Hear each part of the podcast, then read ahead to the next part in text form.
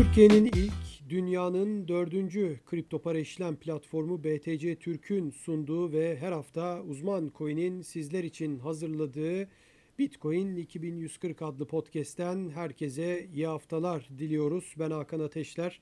Her hafta olduğu gibi arkadaşım Burak Köse ile birlikte gündemi değerlendireceğiz ve tabii ki yine özel de bir e, ekstra spesifik olarak konuşacağımız bir konu da olacak. Bu haftanın konusu Bitcoin ETF'leri.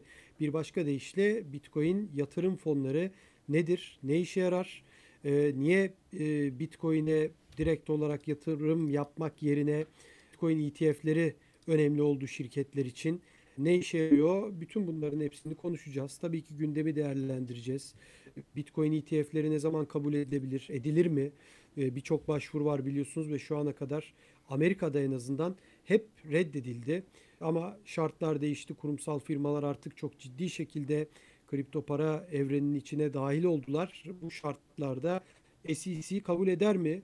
Tabii ki Amerikan devletinin bir kurumu, e, Menkul Kıymetler Borsa Komisyonu onun kısaltması SEC ve e, Securities and Exchange Commission diye geçiyor. E, onun kısaltması ve Amerikan devletinde biraz da karşı çıktığını biliyoruz aslında kripto paralara. Yani işine gelmediğini en azından biliyoruz ama bakalım nasıl bir politika izleyecekler. Bu sene sonunda kabul edilmesi bekleniyor uzmanlar. 2021 sonu, 2022 başı gibi en azından bir tane ETF'in kabul edileceğini söylüyorlar. Toplu kabul edilebilir diyorlar. Yani o kadar çok konuşulacak şey var ki sadece ETF konusunda hepsini bugün Burak Köse ile birlikte değerlendireceğiz, konuşacağız. Burak hoş geldin. Hoş bulduk Hakan. Sen de hoş geldin. Teşekkürler. Tabii ben yani girizgah yaptım. Girizgahlar her zaman uzun olur ama ETF konusu da sen de. Şimdi e, tabii sen de nereden başlamak istiyorsan oradan başlayabiliriz ama istiyorsan bir insanlar belki bilmiyordur, bilmeyenler vardır. Ee, karışık konularda aslında.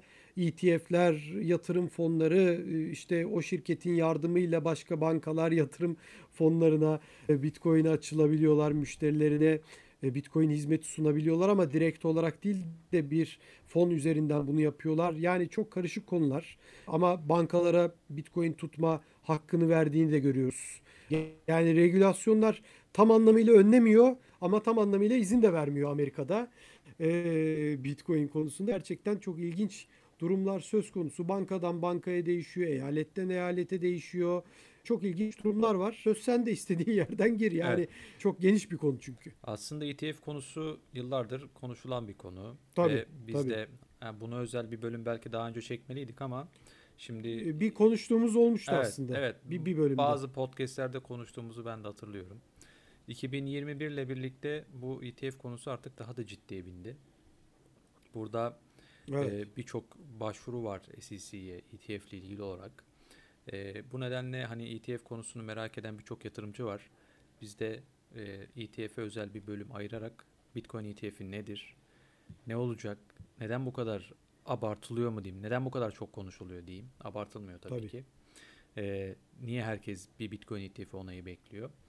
Bunlara bir anlatalım istedik. Şimdi öncelikle ETF nedirden başlayalım dilersen.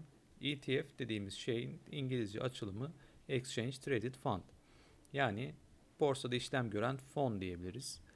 Bu Türkiye'de de var ETF'ler. Borsa yatırım fonu olarak geçiyorlar ağırlıklı olarak. Ne işe yarıyor bunlar? Şimdi bir fon düşünelim. Bu fona işte bu fon herhangi bir hisseye yatırım yapıyor veya işte herhangi bir emtiaya yatırım yapıyor. Bu fonda bir para toplanıyor. İşte yatırımcılar bunu alıyorlar ve bu fon borsada işlem görüyor.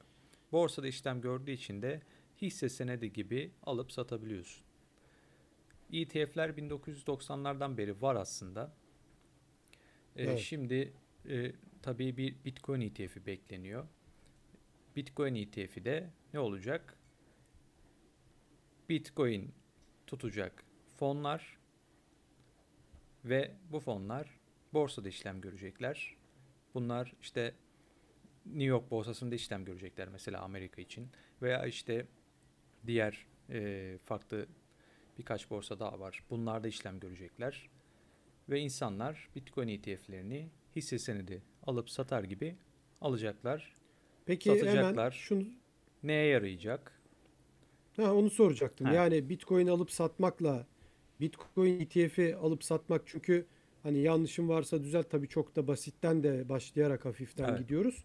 Hani e, fiyatları da aynı. Yani Bitcoin bugün 35 bin dolarsa Bitcoin ETF'inin de Bitcoin'e odaklı olduğu için fiyatı onda 35 bin dolar olacak. Evet. Yani bir artışı neyse onda da olacak. Yani neden insanlar hisse senedi alır satar gibi yapsınlar bu işlemi? Normal Bitcoin'i e, kripto para borsalarından alıp satmak varken.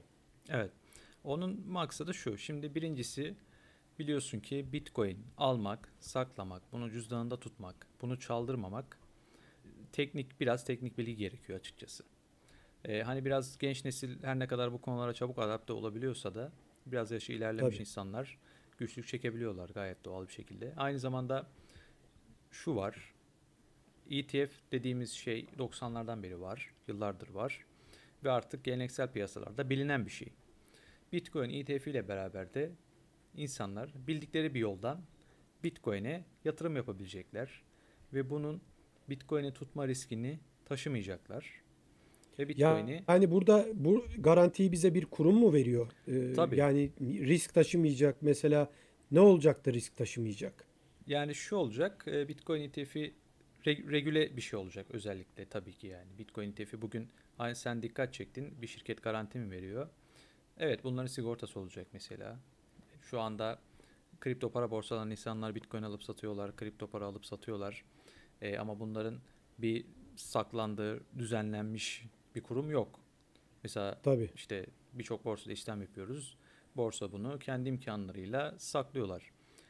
Ve herhangi bir kaçabilir, re- gidebilir. Regüle, regüle edilmiş herhangi bir saklama kuruluşundan bir hizmet almıyorlar. E Bitcoin ETF'leri devreye girdiği zaman da bunlar regüle bir şekilde çalışacaklar. İnsanların biraz daha güvenli bir yoldan Bitcoin'e yatırım yapma şansına sahip olacaklar. Sadece Bitcoin değil, aynı zamanda birçok Ethereum için mesela ETF başvurusu var. Yani yalnızca Bitcoin ETF'i olmayacak. Onaylandığında Ethereum ETF'lerini de göreceğiz. Şu anda işlem gören dünyada bazı ülkelerde Bitcoin ETF'leri var. Evet. Mesela Kanada'da bir Bitcoin ETF'i var. Hatta bir değil dört ayrı Bitcoin ETF'i var. Onlardan birisi mesela Purpose Bitcoin ETF'i, Purpose Investments şirketinin e, çıkardığı bir ETF. Bu da gelmeden rakamları kontrol ettim. Mesela 17 Haziran'da yönettiği varlıklarda 20 bin Bitcoin'i geride bırakmış. 20 bine yaklaşmıştı geçtiğimiz günlerde ve 20 bin Bitcoin geçilmiş. E, onun dışında Brezilya'da mesela şu anda 23 Haziran'da işleme başlayacak olan bir ETF var. Yani yavaş yavaş dünyanın diğer ülkelerine bu iş yayılıyor ama esas olarak Yani burada evet sen tamamla. Esas olarak ABD'de bekleniyor bir ETF. Tabi. Tabi. Tabi ETF'lerin Kanada'da işlem görmesi önemli. Bu da bir basamak Bitcoin için. Ama esas beklenen şey ABD'de bir Bitcoin ETF'inin onaylanması, işlem görüyor olması. Şimdi yani burada açık açık şunu söyleyelim. İnsanlar Bitcoin ETF'lerine bir yatırım yaptıkları zaman gerçekten Bitcoin'e yatırım yapmış olmayacaklar. Tabii evet. Bitcoin'leri olmamış olacak. Evet. Ama aynı fiyattan bir kar edildiği zaman atıyorum bugün 35 bin dolarsa yarın 70 bin dolar olursa ve siz de 100 dolarlık yatırım yaptıysanız 100 dolarınız bozmanız takdirinde satmanız takdirinde yine 200 dolar olacak veya kayıp yaşanırsa ne kadarlık kayıp yaşandıysa fiyatta sizin 100 dolarınızdan da o kadar kayıp olacak. Yani evet. bu şu anda herhalde bizim bankalarımızda nasıl altın var değil mi? Gerçek altın mı alıyoruz? Hayır. Evet. Gerçek altın değil. Yani bankaya gittiğiniz zaman işte ben e, altın almıştım sizden deyip altın verin bana karşında dediğinizde banka size altın vermiyor, para geri veriyor. Dolayısıyla bu da o da altın ETF oluyor mesela. Ya bunun gibi bir şey herhalde değil mi olacak? Ya 3 aşağı 5 yukarı tabii öyle bir şey ama bunun borsada evet. işlem görüyor olması burada önemli zaten. Ha tabii. Evet. Tabii. Yani Bitcoin ETF'i evet ABD'de bir Bitcoin ETF'i bekleniyor.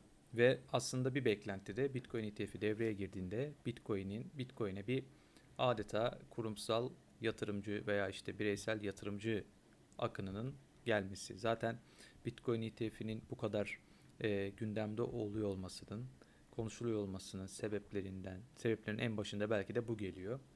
Çünkü karşımızda altın ETF'i örneği var. Şimdi ben bir yandan e, grafiği açtım. Grafikten de direkt söyleyeceğim. Şimdi dünyada şey ABD'de dünyada tabi biraz daha önce e, bir, bir, bir sene öncesinde yanılmıyorsam ilk ETF devreye giriyor Avustralya'da. Altın için konuşuyorum. ABD'de de ise şey Amerika'da da ilk Bitcoin şey altın ETF'i Kasım 2004 yılında faaliyete geçiyor. Altın ETF'inin faaliyete geçtiği dönemde 450 dolar altın onsunun fiyatı. Ons altının fiyatı. Tabi aradan ne kadar bir zaman geçiyor? Buradan e, yaklaşık bir 7 yıllık süre içinde biz altın ons fiyatının, ons altın fiyatının 1900 dolarları gördüğünü görüyoruz. Bu doğrudan ETF ile bağlantılı mıdır? İlla ki ETF'nin bur ETF'in burada ciddi bir etkisi var. Ama doğrudan ETF ile bağlantı kurmak belki yanlış olur ama şu net ki Bitcoin'e yatırım yapmak için bekleyen, bir ETF bekleyen kurumlar var. Bitcoin piyasasına güvenmediği için, borsalara güvenmediği için tedirgin olan ve Bitcoin'e yatırım yapmak için güvenilir bir yol bekleyen, regüle edilmiş bir yol bekleyen şirketler var. Bitcoin'e güveniyor da onu evet. satanlara güvenmiyor. Onu satanlara güvenmiyor veya işte Bitcoin'i saklama derdi var. İşte. Bitcoin'i tutmak istemiyor ama onun aynı zamanda fiyatlarından, fiyat hareketlerinden faydalanmak istiyor. Burada Bitcoin ETF'i e, bunun için iyi bir işlev görecek. Ve Bitcoin ETF'i ABD'de onaylandığı zaman Bitcoin'e önemli bir yatırımcı akışı, para akışı bekleniyor açıkçası. Evet yani biraz önce sen de söyledin aslında burada Kanada'nın devreye girmesi, Kanada'da kabul edilmesi ve Kanada'da büyük ilgi görüp bir sorun olmadan da yani ne sorun olabilir onu da bilmiyorum. Sen belki daha iyi bilirsin bir örnek verebilirsin. Yani sorunsuz devam ediyor ve ciddi ilgi var. Milyarlarca dolar toplandı ilk gününde Purpose'ındı zannediyorum. Evet. İlk gününde iki gününde mi 300 milyon dolar mı toplanmıştı? Çok ciddi bir evet, evet. İlk, yatırım vardı. Tabii ilk birkaç yani günde. ondan sonra aldı başını gitti zaten. Yani dediğin gibi bu e, dünyanın şu anda ekonomik anlamda en güçlü ülkesi, ekonomik anlamda belki merkezi diyebileceğimiz bir ülke olan Amerika'da böyle bir ETF kabul edilmesi durumunda tabii ki senin dediğin gibi ciddi şekilde kurumlar gelecektir ve kurumlar da burada alım yapacaklardır. Alım yapılması fiyatı da ciddi şekilde yükseltecektir tabii. Şimdi aynı zamanda şey var. Şimdi Bitcoin ETF'i tamam %100 Bitcoin olmak zorunda da değil. Burada değil. Mesela bir Bitcoin ETF olur. Bunun yanında işte o ETF'de atıyorum ki başka varlıklara da yatırım yapılabilir. Brezilya'da ilk çıkan öyleydi zannediyorum. Evet, Şimdi çıkacak, çıkacak olan, olan %100. Ha, aynen aynen evet evet. Bu aynı zamanda insanlara tabii bir çeşitlendirme olana sağlıyor. Böyle e, bir faydası var. Onun dışında tabii dezavantajları var. Sen de biraz az önce e, vurgu yaptın. Mesela siz Bitcoin ETF'ine yatırım yapıyorsunuz ama Bitcoin sahibi değilsiniz aslında. Bir Bitcoin'iniz yok. Sizin yaptığınız sadece fiyat hareketlerinden faydalanmak için bir adım. Tamam o fon bir Bitcoin alıyor, Bitcoin'i tutuyor yatırım yapılan miktar kadar. Ancak özel anahtarınız sizde değil. Siz kontrol etmiyorsunuz o Bitcoin'leri. Bu nedenle Bitcoin'in getirdiği birçok avantajdan aslında faydalanamıyorsunuz. Yani onu sadece dolara çevirebilirsin. Tekrardan bir paraya yani evet. Amerikan dolarına veya yaşadığın Mesela ülkenin biz, parasına. Biz sık sık bahsediyoruz işte Bitcoin sahibi olmanın e, avantajlarından bahsediyoruz. İşte merkeziyetsizlikten bahsediyoruz. İşte evet. Bitcoin'i mesela siz varlığınızı Bitcoin'de sakladığınız zaman bunu e, kimsenin ulaşamayacağı bir yer, ulaşamayacağı bir yerde saklamış oluyorsunuz. İşte kimsenin ona müdahale edemeyeceği bir şekilde saklamış oluyorsunuz varlığınızı. İşte e, devletler dahil olmak üzere kimsenin ele geçiremeyeceği şekilde saklamış oluyorsunuz varlıklarınızı. Bu Bitcoin'in en büyük avantajlarından biri. Ama Bitcoin ETF'inde tabii ki böyle bir olay yok. Bunun dışında siz tuttuğunuz Bitcoin'lerle, yatırım yaptığınız Bitcoin'lerle herhangi bir şey alabilirsiniz anında. Alışverişte kullanabilirsiniz. Ama Bitcoin ETF'inde bunu pratik bir şekilde yapamazsınız. Aynı Tabii. zamanda e, ETF'lerde de bir işlem ücreti var. Yönetim ücreti diyorlar ona aslında. Hmm. E, bu da genelde %2 oluyor. %1 olan var. Ama genellikle %2 oluyor. %2'lik bir ücret ödüyorsunuz. Bu da ciddi bir oran aslında. Bugün biz tabii, e, tabii. kripto para borsalarında bir işlem yaptığımız zaman ödediğimiz komisyonlar yaklaşık 0.20 gibi bir şey. Oradan başlıyor daha da düşüyor. Tabi bununla direkt karşılaştırılabilecek bir şey değil. Ama neticede siz Bitcoin'e ETF yoluyla yatırım yapmak istiyorsanız bir kere %2'lik bir ücrete razı olmak durumundasınız. Ya bir de tabii dediğin gibi sonuçta e, tamamen ipleri devletin eline vermiş oluyorsun. Burada Evet. şöyle bir örnek verelim. Yani devletin eline vermek ipleri kötü müdür? Yani iyi olan yönleri var. Olumsuz olan yönleri var. İşte hep konuşuruz. Yıllar önce e, değil mi Amerika'da altın tutmak yasaklanmış mesela. Evet. 1933 olması lazım. Yanlışım olmasın. E, Devlet demiş ki kardeşim altını şu tarihe kadar e, işte 1 Mayıs'tı zannediyorum o, o senenin tarihiyle e, günüyle çok da önemli değil zaten. Yani demiş ki şu tarihe kadar 1 Mayıs'a kadar altınlarınızı bize teslim edeceksiniz. E, Bunun karşılığında da bizden dolar alacaksınız demiş. Ve bu suçtur demiş. Yani altın tutan yakalanırsa hapse gireceksiniz demiş Evet. Amerikan devleti. E ne oluyor? Onun karşılığında sana kağıt para veriyor, dolar veriyor. E, bu sefer işte hep aynı hikaye zaten. Doların değeri düşüyor, düşüyor, düşüyor. En sonunda sen atıyorum 100 dolarlık altın için pardon e, 100 gramlık altın için 100 dolar alıyorsan seneler sonra o kanun tekrardan değiştiği zaman ama paranın değeri o kadar düşmüş ki belki sen 100 doları geri verdiğin zaman Amerikan devletine 100 gramlık değil de 10 gramlık, 20 gramlık altın alabiliyorsun. E ne oldu? Bir türlü senin elindeki altının değeri azaldı ama sen o altını elinde tutabil evinde tutabilseydin işte ne bileyim Amerikan vardır ya büyük tarlaları olan evler onun sığınakları vardır mesela altınları saklasaydın oraya yıllar sonra 30 yıl sonra 40 yıl sonra çocukların torunların gidip bozdurduğunda yine sen değerli bir o günün dolar karşılığını altında alabilecektin. E, Bitcoin'de de aynısı geçerli bence. Yani hiç belli olmaz bu iş. Abartıyor da demeyin. Yani bugün kabul edilir ETF dünyada Amerikan devleti yapacağı tutar der ki yasakladım kardeşim. Bütün Bitcoin ETF'lerini de bozdurdum. Size dolar karşılığını verdim der. Kalırsınız ortada gibi mesela de. Şu an abartılıyor da olabilirim ama hiç belli olmaz bu işler. Ama sizin evinizde e, elinizde bir Bitcoin sakladığınız zaman olursa o hep bir Bitcoin. Yani hep Bitcoinciler diyor ya bir Bitcoin eşittir bir Bitcoin diye. O yine sizde kalmış oluyor. Evet evet kesinlikle söylediklerine katılıyorum ben tamamen. E, şimdi Bitcoin ETF'inin bir yönü de şu. Şimdi SEC şimdiye kadar birçok Bitcoin ETF başvurusunu reddetti. Hepsini reddetti Evet. aslında yani ama şu an inceledikleri Gelelim var. konuya aslında asıl Evet. konuya. Evet. Ve bunu reddederken şunu söyledi. Bu piyasada işte Bitcoin manipüle edilebilir. Bitcoin fiyatı manipüle edilebilir. Yeterince bir Tabii. gözetim, denetim yok. O yüzden şu anda bu piyasa bir ETF'e elverişi değil. Hep bunu öne sürerek reddetti bugüne kadar. Şimdi bir ETF'in SEC tarafından onaylanması demek aynı zamanda şu mesajı verecek bu olay, böyle bir onay.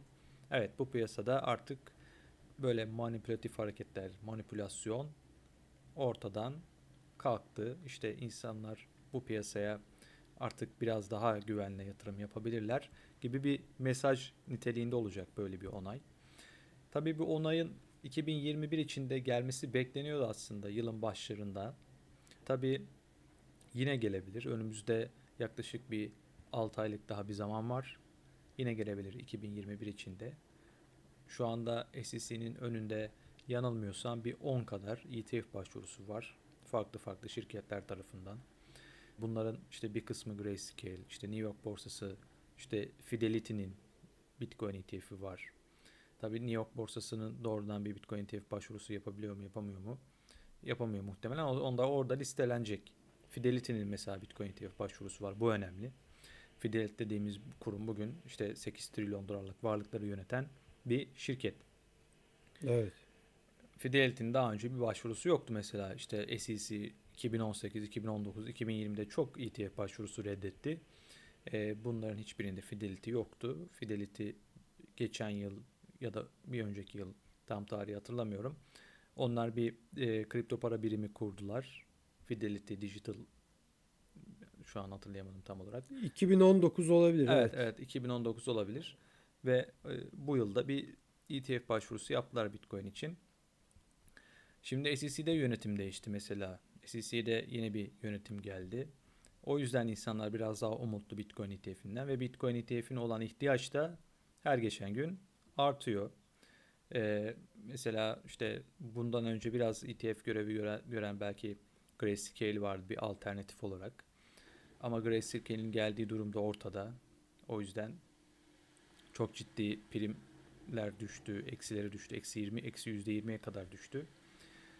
O yüzden piyasada bir Bitcoin ETF ihtiyacı var kurumsal yatırımcılar için ki mesela e, biz MicroStrategy'nin sürekli Bitcoin aldığından söz ediyoruz. İşte sürekli Bitcoin alıyorlar. İşte en son yine 500 milyon dolarlık bir tahvil satışı gerçekleştirdiler. Buradan 480 milyon dolarlık bir gelir elde ettiler. Bu gelirle Bitcoin alacaklarını söylediler. Şu anda muhtemelen alıyorlar ve biz bir hafta içinde MicroStrategy'den şu kadar Bitcoin aldık gibi bir açıklama göreceğiz.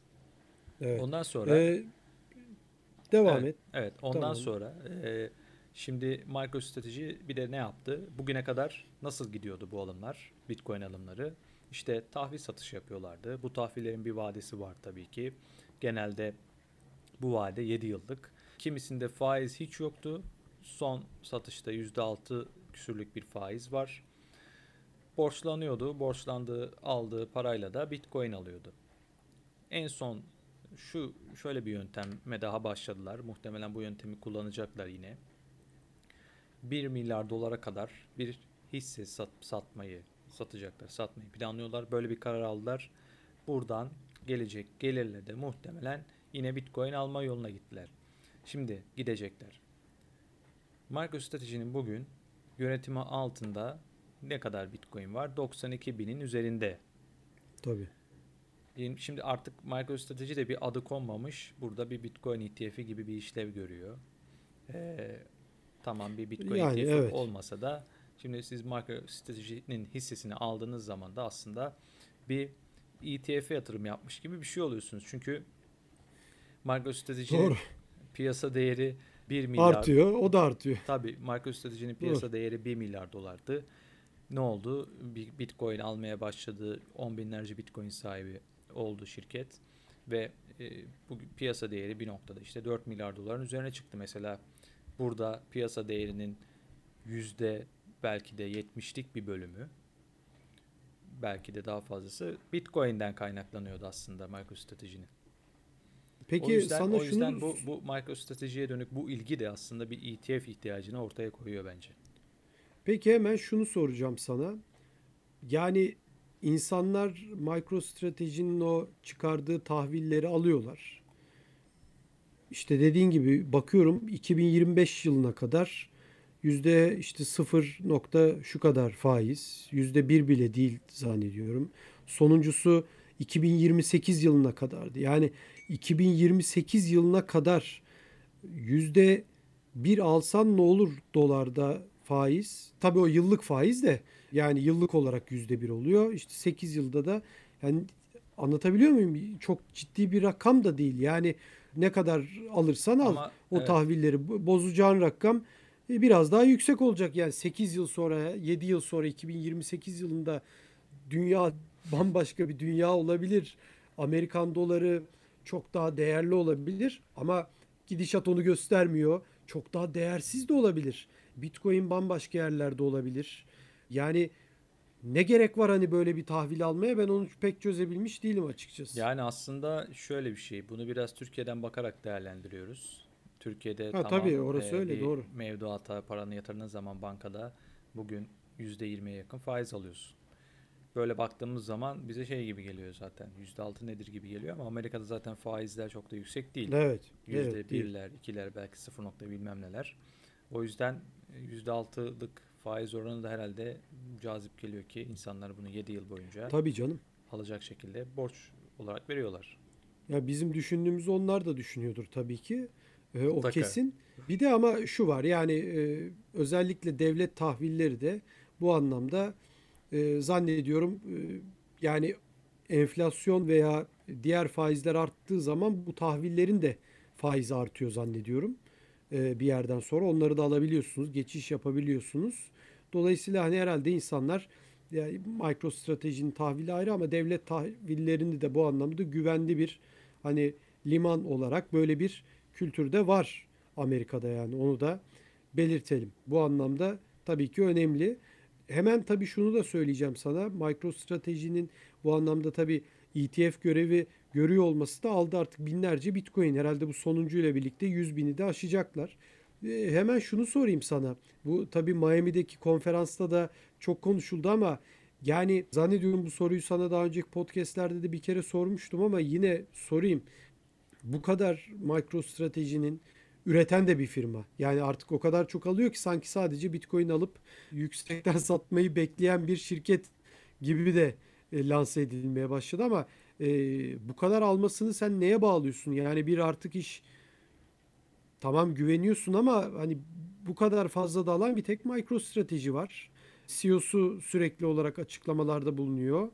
E, yani bir insanlarda da güvensizlik yaratıyor gibi bir durum söz konusu değil mi sence? Ya aslında bir risk yaratıyor. Bunu söylemek lazım. Şimdi bir şirket yani bir adam ve bir şirketten evet. bahsediyoruz. Yani evet. sürekli evet. alıyorsun alıyor, düşüyor bir daha alıyor, bir daha açıklıyor. Yani inadına yapıyormuş gibi bir durum söz konusu sanki. Evet olabilir bilmiyorum da e, yani sonuçta bir risk bir risk olduğu kesin burada. Evet. E, ya yüz... all in hani vardır Aha. ya pokerde. Tamam, all in yani budur all yani. In, Bu, onu...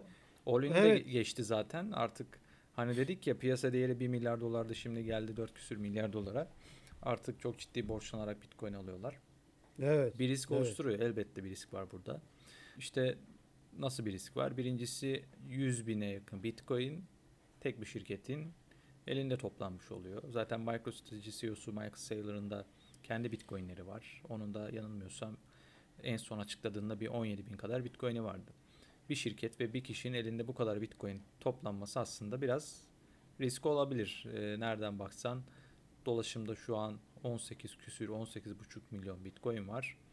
Bunların hesabı sen yap istersen. Bunların yüzde ne kadar yapıyor mesela 100 bin bitcoin? Yani bir, birinden biraz fazla herhalde. Yani yüzde 18 evet. milyonun e, zaten yüzde 10'u 1.8 e, onun da yüzde onu 180 bin. E, yüzde biri desen yüzde, yani yüzde birinden biraz daha az tabii. Yüzde daha da az ama 7 6 falan gibi bir şey muhtemelen. Evet evet ya az da değil açıkçası. Hani rakam olarak küçük gelebilir de hani az bir rakam değil. Evet evet evet az bir rakam değil ama MicroStrategy'nin tabii e, maliyeti de düşük. Bitcoin maliyeti. Tabii Yanılmıyorsam en son Ağustos'ta almaya başladı. Evet, geçen sene Ağustos'ta almaya başladılar ve neydi maliyetleri şu anda toplam geldiğimiz noktada 20 küsür bin dolardan 24 bin olabilir. Bir maliyeti var toplam maliyetleri bu kadar. E, ortalama maliyetleri. O evet. yüzden e, aslında MicroStrategy'nin durumu maliyeti düşük olduğu için çok da şey değil yani kritik değil gibi görünüyor. Sonuç olarak e, Bitcoin'in buradan nereye kadar düşebilir? Hani işte 24 bin dolara gelse, 20 bin dolarlara gelse MicroStrategy'nin burada çok zarar edeceği bir durumda yok açıkçası. Yok tabii. İyi bir tabii. yerden alım yaptılar. iyi bir noktadan giriş yaptılar. Ama tabii ki bir risk olduğundan söz etmek lazım. Mesela MicroStrategy'nin ben satış yapacağı noktada Bitcoin fiyatı ne olur? Bunu merak ediyorum. Merak ettiğim şeylerden biri de bu. Ee, satacak diye düşünüyor musun? Yani ee, satar bir gün diye yani, düşünüyor. Çünkü hani Michael Saylor'ın CEO'sunun açıklamaları tam bir Bitcoin maksimalisti dediğimiz karakterin yapacağı açıklamalar olduğu için hep yani konuşuyor Twitter'dan tweet atıyor. Hani Amerika'daki ekonomi programlarına bağlanıyor ve söylediği şeyler hani zaten hani ona kaç dolar olur düşer mi çıkar mı gibi sorulara zaten hani bizim e, programlarda konuştuğumuz gibi değil. Hani e, tamamen hiçbir zaman satmayacakmış gibi. Zaten dünya parası olacak diyor. Hani o, o yüzden satmak değil belki harcayıp yeni yatırımlar yapabilir şirketine. Başka şeyler yapabilir bilmiyorum şimdi. Ama Olabilir, hani yani... satıp dolara çevirme gibi bir amacı olduğunu tabii bu, bu adamlar sonuçta tüccar, ticaretle uğraşan, iş yapan, hani iş adamı, tüccar da doğru bir kelime değil ama iş adamı ya işine ne geliyorsa onu yapar da hani pek o minvalde konuşmuyor onu demek istedim. Evet evet açıklamaları kesinlikle o yönde ama işte hani buradan Tesla gibi bir yüzde beşlik Tabii Elon Musk'ı gördük zaten.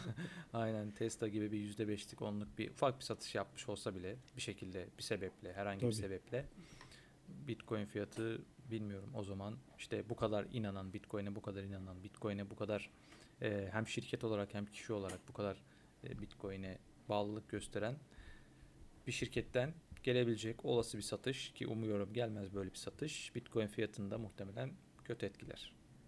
Yani evet. böyle böyle böyle bir risk de var yani bundan bahsetmek için, bunun altını çizmek için söyledim. E, tabii böyle bir risk var. Yani e, bu işin e, hani doğanın kanunu gibi bir durum söz tabii, konusu tabii. burada. Yani e, Elon Musk alırken de herkes alkışlıyordu. Tesla şöyle nasıl 180 derece bir anda her şey tersine gidebildi. Yani ben bu işlerin zaten çok daha ciddi zamanlar e, yaşayacağımızı da bu işlerde ben düşünüyorum açıkçası çok net şekilde. O kadar e, yani yeşil ışık belki ETF'ler kabul edilebilir, başka şeyler olabilir ama önümüzdeki dönemde artık bu 2022 olur, 24, 26 olur bilemem yani ama çok ciddi bu anlamda ben Amerika kaynaklı bir kriz yaşanacağını da düşünüyorum. Yani baktığın zaman artık evet. sürekli sürekli bir e, destek paketi dolar işte geçtiğimiz günlerde izledik konuşmaları e, YouTube'dan da canlı olarak izledik. Yani Fed başkanı konuştu. İşte tam enflasyon ciddi tabii ki ciddi diyor, kabul ediyor ama her şey planlandığı gibi gidiyor da diyorlar. E, yani çok değişik günlerde yaşayabiliriz diye düşünüyorum. Bu kadar fazla parayı doları Amerikan dolarının değerinin düşmesi bir yerde Bitcoin'i tabii ki yükseltecektir. Ben hala inanıyorum belirli seviyelere gelecek bugün belki 35 binlerde ama ben illaki bir 70, 80, 100 bine doğru gideceğini mutlaka düşünüyorum. Çünkü bu kadar dünyanın en değerli parası şu anda Amerikan doları ve inanılmaz derecede büyük bir hızla değerini kaybediyor. Ve dünyadaki açıkçası e, politik hamleler de bütün ülkelerin yaptığı politik hamleler de El Salvador'dan falan da bu arada bahsetmiyorum. Yani Amerika'nın, e, Avrupa Birliği'nin, Rusya'nın, Çin'in bütün bu hamleleri açıkçası Amerikan dolarının değerinin e, azalmasına sebep olacak hamleler. E, buna Amerika mutlaka bir karşılık vermeye çalışacaktır. E, ve yani bu yüzden hani sana şunu sormak istemiştim. SEC hep kabul eder diyoruz diyoruz ETF'leri ama Amerikan devletinin de pek isteyeceği bir durum olmaz. Yani ETF'lere de dönecek olursak hafiften. Yani evet yeni başkanı SEC'nin sen biraz önce söylediğin değişti. Kripto paraya olumlu bakan bir başkan. Ee, ama pek bu saate kadar o olumlu bakışını pek sergilemedi Gary Gensler. Evet. Yani herkesin çok büyük umudu vardı ama onu pek göremiyoruz. Yani e, sen bu konuda neler söylemek istersin? Yani Amerikan devleti sanki böyle e, istemez zaten. Niye istesin canım? Yani kendi parası varken dünyanın en değerli parası insanların ondan çıkıp da başka bir paraya geçmesini tabii ki istemez ama sen ne düşünüyorsun bu konuda? Yani SEC tam böyle bir ya, ya tabii kabul edelim biz derken Amerikan devletinin başka son dönemin çok moda kelimesiyle başka klikler devreye girip yani tamam kardeşim siz bir bekleyin falan derler mi sence ne diyorsun? Yani ya sinema filmi sorusu gibi oldu bu böyle. Evet. Hani Amerikan dizilerinde vardır ya böyle gözlüklüler gelir bir anda kravatlılar. Tamam her şey çok güzel de sen bir bekle bakalım falan gibi. Şimdi çünkü isteyeceği bir şey değil ki Bitcoin'in değerlenmesi Amerikan devletinin. Evet aslında dediğin doğru. Ee, ama bir yandan da gidişat nereye? Tabii tabii sonuna kadar katılıyorum. Gidişat, gidişat olumlu. Gidişat o yönde. Nereden mesela bankalara bakalım. Bankaların nasıl Bitcoin'e adapte olmaya başladıklarına bakalım. Bugün mesela bir haber vardı. Goldman Sachs işte Galaxy Digital'la beraber bir ortaklık kurdular. Evet. Bitcoin vadeli işlemleri sunabilmek için mesela. Evet. Bu bu da önemli bir kilometre taşı. Çok önemli bir kilometre taşı aslında piyasa için. Bankalar piyasaya entegre olmaya başlıyorlar. E bunun nihayetinde varacağı nokta bana kalırsa bir Bitcoin ETF'inin işlem görmesi. Zaten Kanada, Kanada'da da bu yıl bir Bitcoin ETF'ine onay verilmesi aslında bu piyasanın bu olgunluğa eriştiğini gösteriyor. E, önümüzdeki Bir de herhalde sen dediğin gibi şimdi bir o kadar çok gelişme var ki bunlar oluyor ki işte bankalar, Morgan Stanley'ler, Goldman Sachs'lar yani bunlar çok büyük bankalar. Evet. Ee, yani bunlar da yavaş yavaş bu işe Morgan Stanley'nin de değil mi Bitcoin fonu var. Yani hatta ilk banka zannediyorum e, müşterilerine Bitcoin'i e, açan bu Sonuçta- anlamda sunan. Hı hı. Yani bu gidişat açıkçası sanki önlemek istese bile bu sefer önleyemeyecek gibi. Ya sonuçta bir altın ETF'i de var. Piyasada şu anda işlem gören. Doğru, Amerika'da bir doğru. işlem gören bir altın ETF'i de var. Altın dediğimiz de merkeziyetsiz bir şey. Tabii. Mesela Amerika'da altın ETF'i işlem görüyor ama dünyada altın rezervi işte Merkez Bankası'nın altın rezervi olarak ciddi miktarda altın toplayan Çin, Rusya gibi ülkeler var mesela. Evet. Buradan baktığımızda Bitcoin ETF içinde Bitcoin ETF'ine herhangi bir engel e, koyabilirler mi? E, Çok sanmıyorum. Zor. Zaten bir yandan bu sektör aslında kripto para sektörü bir yanda Amerika'da çok ciddi gelişmiş durumda. Bundan ciddi gelirler el- elde eden, faydalanan şirketler var. Zaten son veriler gösteriyor ki geçen sene en çok kar eden topluluk Bitcoin'den ABD'ymiş. O da işte yaklaşık rakam Açık ara hem de. açık ara aynen 4 küsür milyar dolar vatandaşları buradan kar elde etmişler. Ona en yakın Çin var. Onun da tahmin olarak 1.1 milyar dolar gibi bir rakam. Dediğin gibi açık ara. Çok büyük çok büyük bir fark var. Yani ABD'de yani Amerika'da aslında buradan ciddi bir şekilde faydalanan bir şirket. Bir şirket dedim bir ülke. O yüzden hani sanmıyorum ki bir ETF'in önünü tıkasınlar. Sadece işte bunu biraz zamana yayabilirler. Biraz daha piyasanın hani onların tabiriyle olgunlaşmasını bekleyebilirler. Bu süreci biraz daha uzatabilirler. Yani bu sene olmasa da 2000, 2022'de muhtemelen bu Bitcoin ETF'ini görme olasılığımız bence çok daha fazla. Evet yani e, sonuçta Amerika'da e, doğru da söyledin yani bir şirket şirket gibi Doğru. çalışan bir ülke sonuçta yani çok acımasız E, çok yani acımasız derken e, savaşlardan falan bahsetmiyorum ya ekonomik kendi içindeki sermaye piyasaları ve kendi içindeki halkının bulunduğu durum itibariyle de ekonomik açıdan da çok acımasız bir ülke Amerika. Yani bunu sen de çok konuştuk daha önceki podcastlerde hiç Amerika'ya gitmedim hiçbir zaman. Bilmiyorum da ama e, okuyoruz, görüyoruz, izliyoruz, takip ediyoruz. Gitmene de gerek yok. Nasıl zenginliği bütün dünyadan daha fazlaysa fakirliği de bir o kadar fazla. Dolayısıyla bu anlamda tam bir sert kapitalizmin yaşandığı bir ülke ve dolayısıyla ben zaten senin gibi düşünüyorum. Biraz da önüne geçemeyecekler gibi ama şu açıdan sordum. Hani Elon Musk olayında e, biraz her şey çok hızlı gidiyordu ya. Yani Bitcoin'i izin verdi Tesla'ya. Ondan önce attığı tweetler e, hesabında işte Bitcoin işareti kullanması ya o kadar çok hızlı gittik ki bir anda ve piyasa o kadar hızlı büyüdü ki sanki orada bir Amerikan devleti bir durum bakalım dedi gibi geliyor bana. Ben Elon Musk'ın hiç öyle göründüğü gibi tweetleri attığındaki kurduğu cümleler gibi affedersiniz aptal bir insan olduğunu düşünmüyorum. Kesinlikle Ee, aptal değil. Tabii yani Ama- öyle bir anda vazgeçtik, enerji harcadı falan filan. Ee, al işte biz de burada canlı yayın yapıyoruz. Yani, evet. ışık yanıyor, ee, laptoplar çalışıyor. Dünyada milyarlarca insanda şu anda laptop ve cep telefonları ellerinde. Benim yanımda bir de cep telefonu duruyor. falan. Tabii tabii yani enerjinin o enerji nereden geliyor? Ne kullanılıyor o elektrik enerjisini elde etmek için?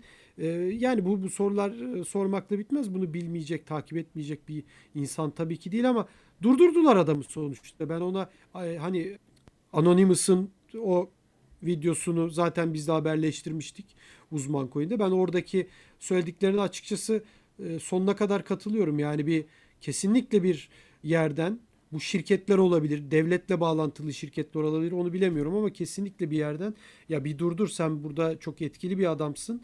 Çok hızlı büyüdü bunlar e, ve durdurulamayacak gibi. Yani olumsuz anlamda da önü çok halka da zarar verecek şekilde önü durdurulamayacak bir gidişat görüp bence Elon Musk'ı kullanarak durdurdular gibi geliyor bana. Ya o konuda tabii sonradan farklı iddialar da ortaya atıldı senin bu e, söylediklerini destekler nitelikte. Mesela işte Elon Musk'ın bazı telefonlar aldığı iddia edildi. Evet İşte evet yani Kendi hissedarlarından. telefon almasın canım yani illaki Evet. bir mesaj gönderme çok Evet. kolay yani. Ee, ama bir yandan da aslında şeye baktığımızda da biraz grafikle beraber Elon Musk'ın açıklamalarının nerelerde geldiğine baktığımızda belki de Evet. sadece bunu kendi çıkar için yapmıştır. Böyle de bakabiliriz olaya. Çünkü Tabii. e, bu Tesla Bitcoin'i kabul ettiği dönemde, kabul ettiğini duyurduğu dönemde Bitcoin satışı yaptılar onlar. %10'luk bir satış yaptılar. Sonradan ortaya çıktı e, o satış. Belki de işte Bitcoin almak için şimdi rapor e, çeyrek dönem raporu gelecek. Çeyrek dönem sonuçları açıklanacak. Belki de biz bu çeyreğin sonu, sonunda Tesla'nın tekrar Bitcoin aldığını görebileceğiz. Böyle şeyler olabilir. Bilmiyorum yani o nedenle biraz da Elon Musk, Elon Musk sadece kendi şirketinin çıkarını düşünerek de bunu yapmış olabilir. Çünkü evet. sonuç olarak daha önce işte Tesla'nın hisselerinin fiyatları çok yüksek gibi bir tweet atmış birinden de bahsediyoruz. Bunun ardından da Tesla hissesi ciddi bir düşüş yaşamıştı. Ee, hemen ETF'lere dönecek olursak e, şunu da sorayım sana. Şimdi böyle bir piyasa var. Yani sen Amerikalı bir kurumsal şirket olduğunu düşün. Bitcoin almak istiyorsun. Ama Elon Musk denen bir adam. Yani kim olduğu da çok önemli değil. Yani bir adam tweet atıyor. Bir cümle yazıyor. Ve o yazdığı cümleyle Bitcoin artabiliyor, düşebiliyor. Ee, şimdi peki bu işte volatilite dediğimiz durum bu, bu nasıl dengelenecek o zaman? Ya bu kadar oynuyorsa hani biraz da hep haberlerde bizim de yaptığımız uzman coin olarak yaptığımız haberlerde de hep aslında eleştirdiğimiz bir şey bu. Ağzına gelen sakız oldu. Yani e, herkes söylüyor. E, volatilitesi var. E, enerji tüketimi şöyle. E tamam Bitcoin kötü. Peki kapayalım defteri ve gidelim. Yani bu bu çok konuşuluyor ama kurumsal şirket olarak da baktığın zaman ne düşünüyorsun bu konuda? Yani kurumsal şirketlerde bir bakıyor kardeşim yani Elon Musk denen bir adam tweet atıyor düşüyor. Başka bir tweet atıyor çıkıyor. Garip garip emojiler koyuyor. Emojiden koca Bitcoin'in fiyatı düşüyor. Yani veya yükseliyor. Bunu tabii bu kurumsal güven nasıl sağlanacak sence? Yani bu aslında piyasanın biraz daha büyümesiyle ilgili bir şey olacak muhtemelen. Yani eğer piyasada işte bu piyasa biraz daha büyük bir piyasa olursa böyle tweetlerin muhtemelen etkisi daha da az olur. Tabii şey de var. Burada kaldıraç etkisi dediğimiz bir şey de var. Piyasada mesela çok ciddi kaldıraç oranlarıyla işlem yapabiliyorsun. Bunlar 125 kata kadar varabiliyor. Böyle olduğu zaman evet. düşüşler de sert oluyor. Yükselişler de hızlı oluyor.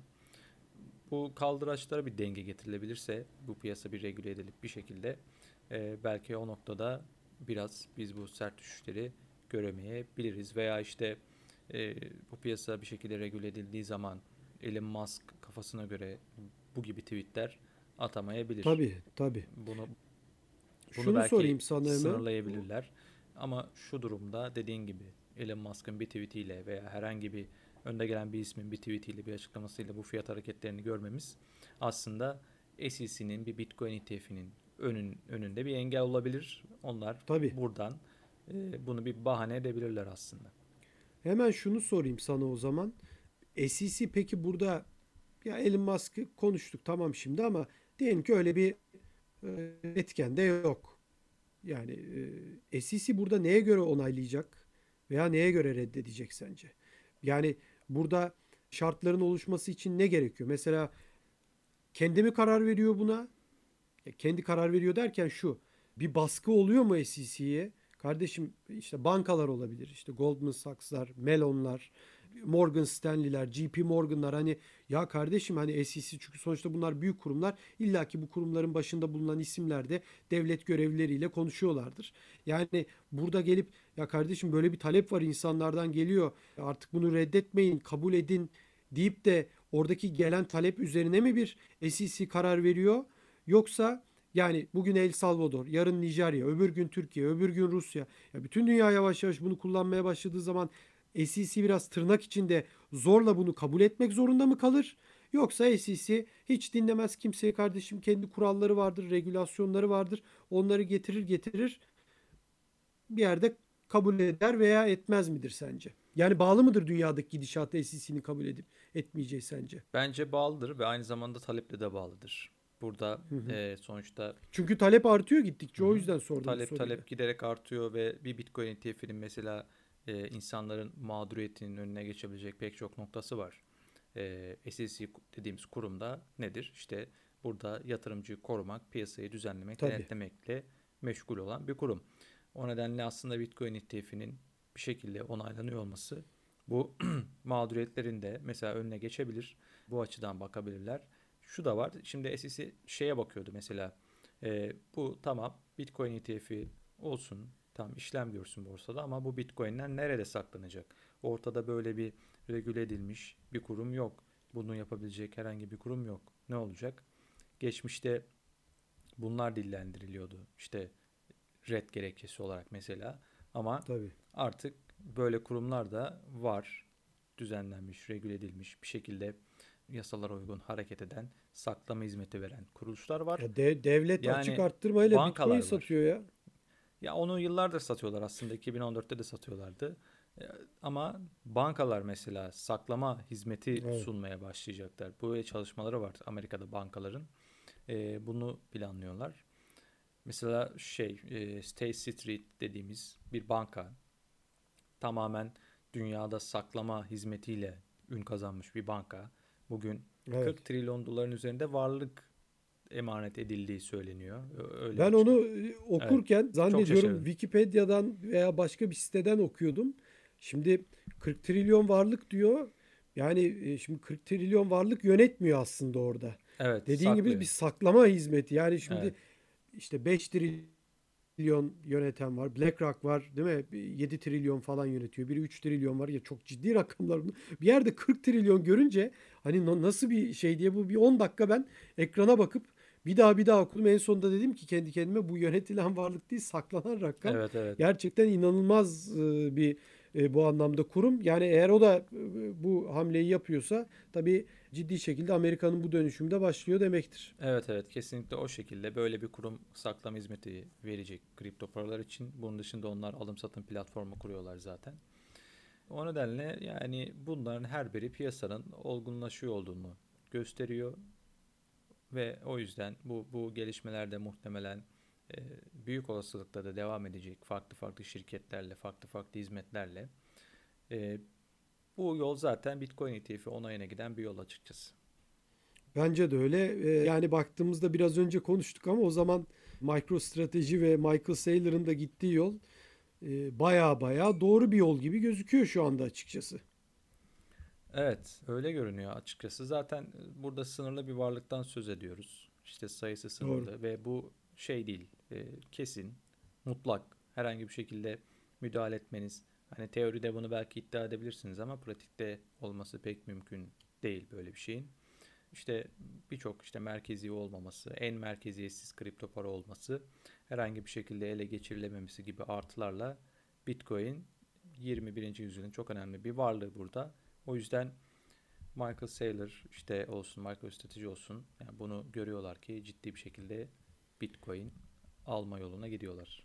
Tabii canım yani burada Twitter'a bakıyorsun, e, Square'a bakıyorsun, işte Jack Dorsey'ler neler neler adamlar e, bunlar milyar dolarlık şirketler ve e, hala diyor ki Bitcoin cüzdanı mesela mobil bir Bitcoin cüzdanı çıkaralım falan filan yani bunlar evet. inanılmaz işler tabii ki. Sana hemen e, yavaş yavaş da podcast'in sonuna geliyoruz. E, şöyle bir genel değerlendirme de rica edeceğim. Fiyatla ilgili hani her zamanki gibi e, burada fiyata değinmeden, gidişata değinmeden de bir bitirmeyelim podcast'i. Takipçilerimizin, bizi dinleyenlerin ve izleyenlerin artık merak ettiği bir konu. Sen fiyatla ilgili beklentin nedir? Gerçekten sen hep bütün sene konuştuk. Yaz aylarının ne kadar önemli olacağını, ne kadar artık hava olarak, derece olarak değil ama e, piyasa açısından ne kadar sıcak geçeceğini hep konuştuk seninle. E, artık Haziran ayının da yarısını geride bıraktık. Sonuna geliyoruz. E, beklentilerin neler? E, El Salvador gibi bir hamle geldi. Çok ses getirdi. Paraguay konuşuluyor, Nijerya konuşuluyor. İşte diğer Panama, El Salvador gibi bir Orta Amerika ülkesi çok küçük ülke.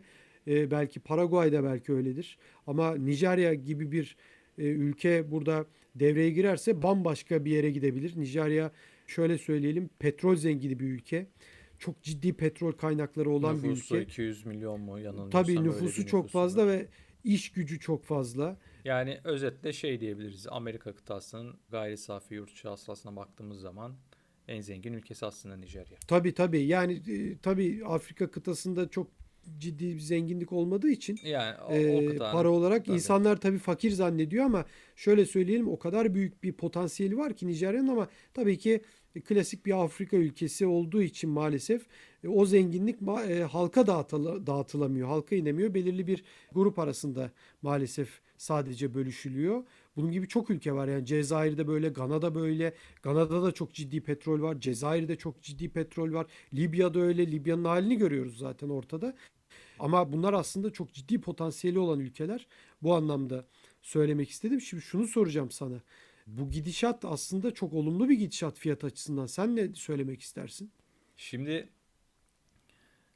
beklenti aslında şöyleydi. Bizim beklentimiz Ağustos ayında mesela bir Ağustos ayının sonlarına doğru geldiğimizde bir piyasada bir yükseliş görebiliriz şeklindeydi. En azından benim kendi pozisyonum o yöndeydi.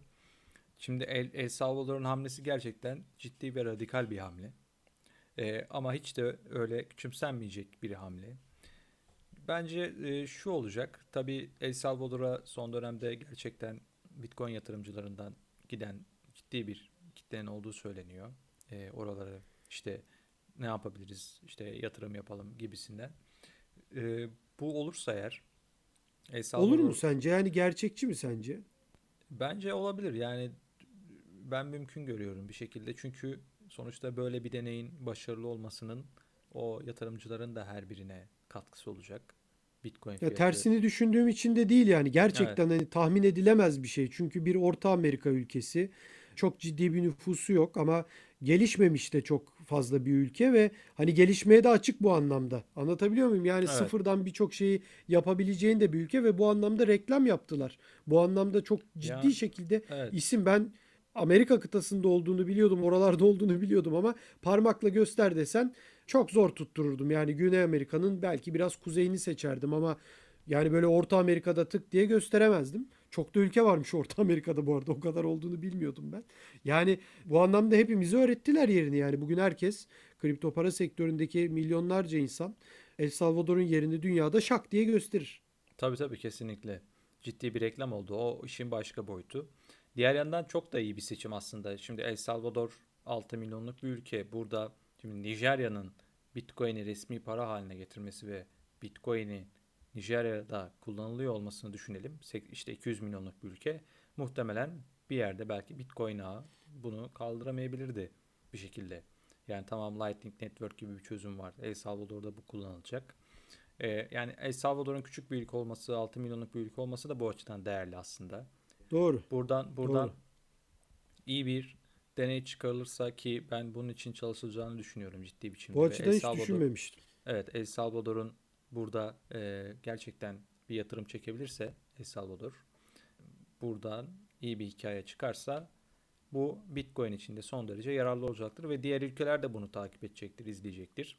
Ki burada Taproot gibi bir güncellemeyi de unutmayalım bence. Bitcoin ağında önemli bir güncelleme var. Bitcoin ağında güncellemeler böyle sık da olmaz. Çok böyle 3-4 yıla yayılmış bir şekilde oluyor genelde.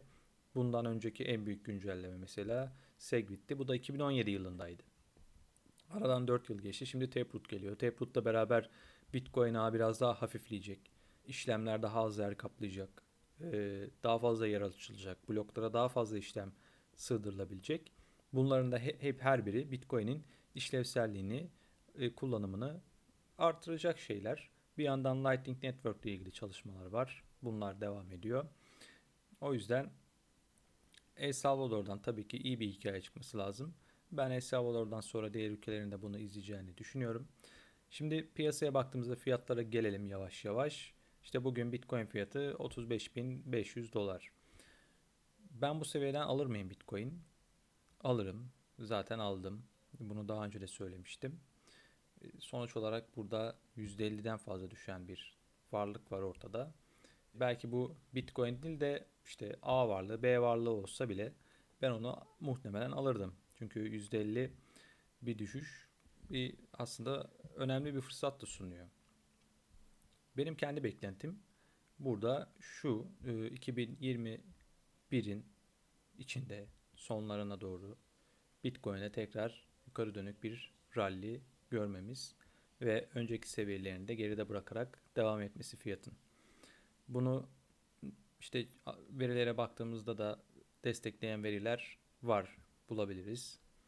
O yüzden desteksiz de atmıyorum açıkçası.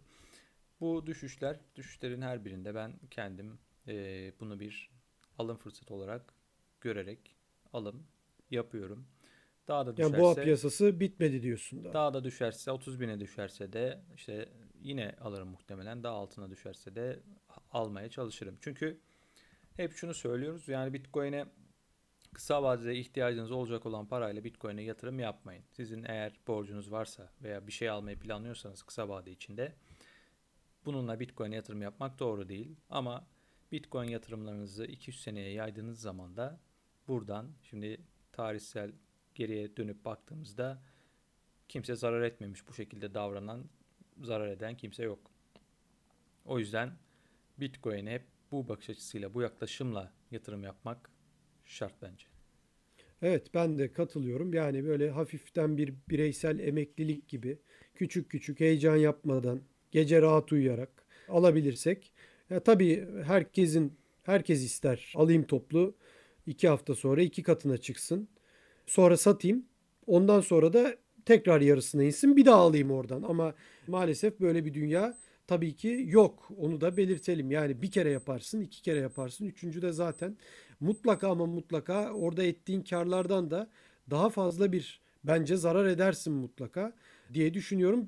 Hani sen biraz önce dedin ya 10 yıldır hiç zaten hep bu böyle gitti diye. Benim söylediğim de herhalde 10 yıldır böyle gitmiştir insanlarda. Yani ne zaman bütün parasını yatıran varsa aynı şekilde çok daha fazla zarar etmiştir. Bir de e, işin hani veri kısmı da doğru orantılı ama haberler de bu anlamda hep iyi değil mi? Yani evet. işte hep konuştuk ETF Kanada'da başarılı gidiyor. İşte bugün El Salvador başka yerler konuşuluyor.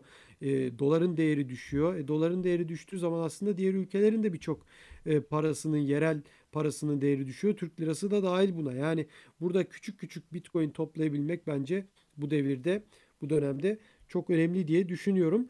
Ee, ülkeler konusunda da ben sonuna kadar katılıyorum sana. Nijerya bugün e, Bitcoin'in enerji tüketimi bile hala ne kadar inandırıcı olmasa bile büyük şirketlerin, gücü elinde bulunduran şirketlerin en azından insanlara öylesine bir sebep sunmak için bile söylediği sözler. Yani enerji tüketiyor, işte havayı pisletiyor, kirletiyor gibi e, çok altın hiçbir şekilde dolu olmayan e, sebepler öne sürüyorlar. E şimdi Nijerya ben sana söyleyeyim. E, Venezuela da çok büyük bir ülke. Venezuela kabul etseydi bunu. İşte Maduro para aklayacak, altın kaçıracak. Zaten evet. bir diktatör bin tane şey söyleyeceklerdi. E, Nijerya yapacak bunu. Nijerya'da da bir sürü ayrım var. ırkçılık yani terör ırkçılık var. anlamında değil terör örgütleri var. A kabilesinden B kabilesine büyük büyük aşiretler birbirlerine giriyorlar. Dini bir ayrım var. Gruplar çok fazla, mezhepler çok fazla. Yani bin tane şey söylerler ve bunun hepsini de Bitcoin'e çok rahat bağlayabilirler diye düşünüyorum. Yani bunlar da e, ciddi şekilde sorun ama El Salvador'dan başlarsın, Panama'ya geçersin. Bir süre orada gider mesela 2 sene, 3 sene çıt çıkmaz diğer ülkelerden. Dediğin gibi regülasyonlar gelir. ETF Amerika'da kabul edilir. Başka şey olur. Artık öyle bir piyasa oluşur ki insanlar zaten böyle bir tepki vermeye yüzü olmaz kimsenin. Anlatabiliyor muyum? Hatırla konuştuk bunları seninle. Geçmişte de e, Bitcoin'in CEO'su diyordun değil mi sen? Evet, yani evet. Bitcoin'in CEO'su yakalandı. Yani bugün böyle bir şey söylesen insanlar sana güler. Bitcoin'in fiyatında da en ufak bir oynama olmaz. Dolayısıyla bugün de Bitcoin'e belki yapılan enerji e, suçlamaları garip enerji harcıyor işte havayı kirletiyor gibi suçlamalar belki bundan 3-4 sene sonra 2 sene sonra çok içi boş konular olacak ve kimse gelip de bunları suçlayamayacak diye düşünüyorum. İşte geçen gün haberini yaptık. Amerikalı ekonomist ne dedi? Yani El Salvador'un kabul etmesi çok kötü dedi Bitcoin'i. Rusya'dan, İran'dan Bitcoin tutanlar El Salvador'a gideceklermiş. Bankamatiğe Bitcoin yükleyeceklermiş. El Salvador'daki bütün dolarları çekeceklermiş. Ve El Salvador'da dolar kalmayacak. O Bitcoin'e İnanılmaz yani mü- tabii müthiş yani müthiş bir ve bunu söyleyen bir ekonomist. Yani evet. babamız dedemiz yaşında bir adam artık yani inanılmaz. O Bitcoin'e yatırım yapanlar zaten dolarda parayı tutmak istemedikleri için yatırım yapıyorlar tabii. ama tabii, tabii. Bu, bunu anlayacak e, kavrayış olmadığı için herhalde o nedenle. Ya işte bunu söylerken de ben bazen utanıyorum. Gerçekten utanıyorum. Yani çünkü bunu söyleyen adam bir ekonomist. Yani ekonominin tarihini falan senden benden 10 kat 20 kat daha iyi bilip burada çıkıp ikimizi de böyle tabiri caizse böyle pataklayacak bir adam ekonomi konusunda. Ve çıkıyor diyor ki Ruslar, İranlılar gidecekler bankamatikten dolarları çekecekler ve dolar kalmayacak El Salvador'da falan diyorlar. Yani Bankamatikten dolar çekmek için El Salvador'a gerek yok ki yani Türkiye'de Tabii işte, işte bunu söylüyor yani Amerika'da ekonomist. Yani gitsen bankamatikten Bitcoin'ini bozdur dolarını çek yani sonuç olarak buna bir engel yok. İşte yani çok ilginç bu açıdan hani bu, bu tür içi boş söylemlerde bence sektörün oturmasıyla birlikte regülasyonların belki olumlu anlamda tabii gelmesiyle birlikte yok olacaktır diye zamanla düşünüyorum. Çünkü o senin verdiğin örnek o Bitcoin'in CEO'su yakalandı dediğin örnek hep mesela bence çok önemli. Ya o insanın kafasında bir ampulün yanmasına sebep oluyor. Yani 4 sene buradaydım. Bugün bunu söyleyecek yürek yok. Kimse de söyleyemez evet, şey yani. De yok artık. Yani. Rezil olur yani. Tabii tabii. Bitcoin'e sade zinciri vardı mesela. Ondan sonra da evet. Bitcoin'e sade zinciri diyenler vardı. E bunları da artık görmüyoruz son zamanlarda. Evet. Dolayısıyla söylesen, yok olacak bunlar Söylesen zamanla. dediğin gibi dalga geçerler. Bunların her biri de aslında gittiğimiz yolu, ilerlediğimiz mesafeyi gösteriyor. Evet.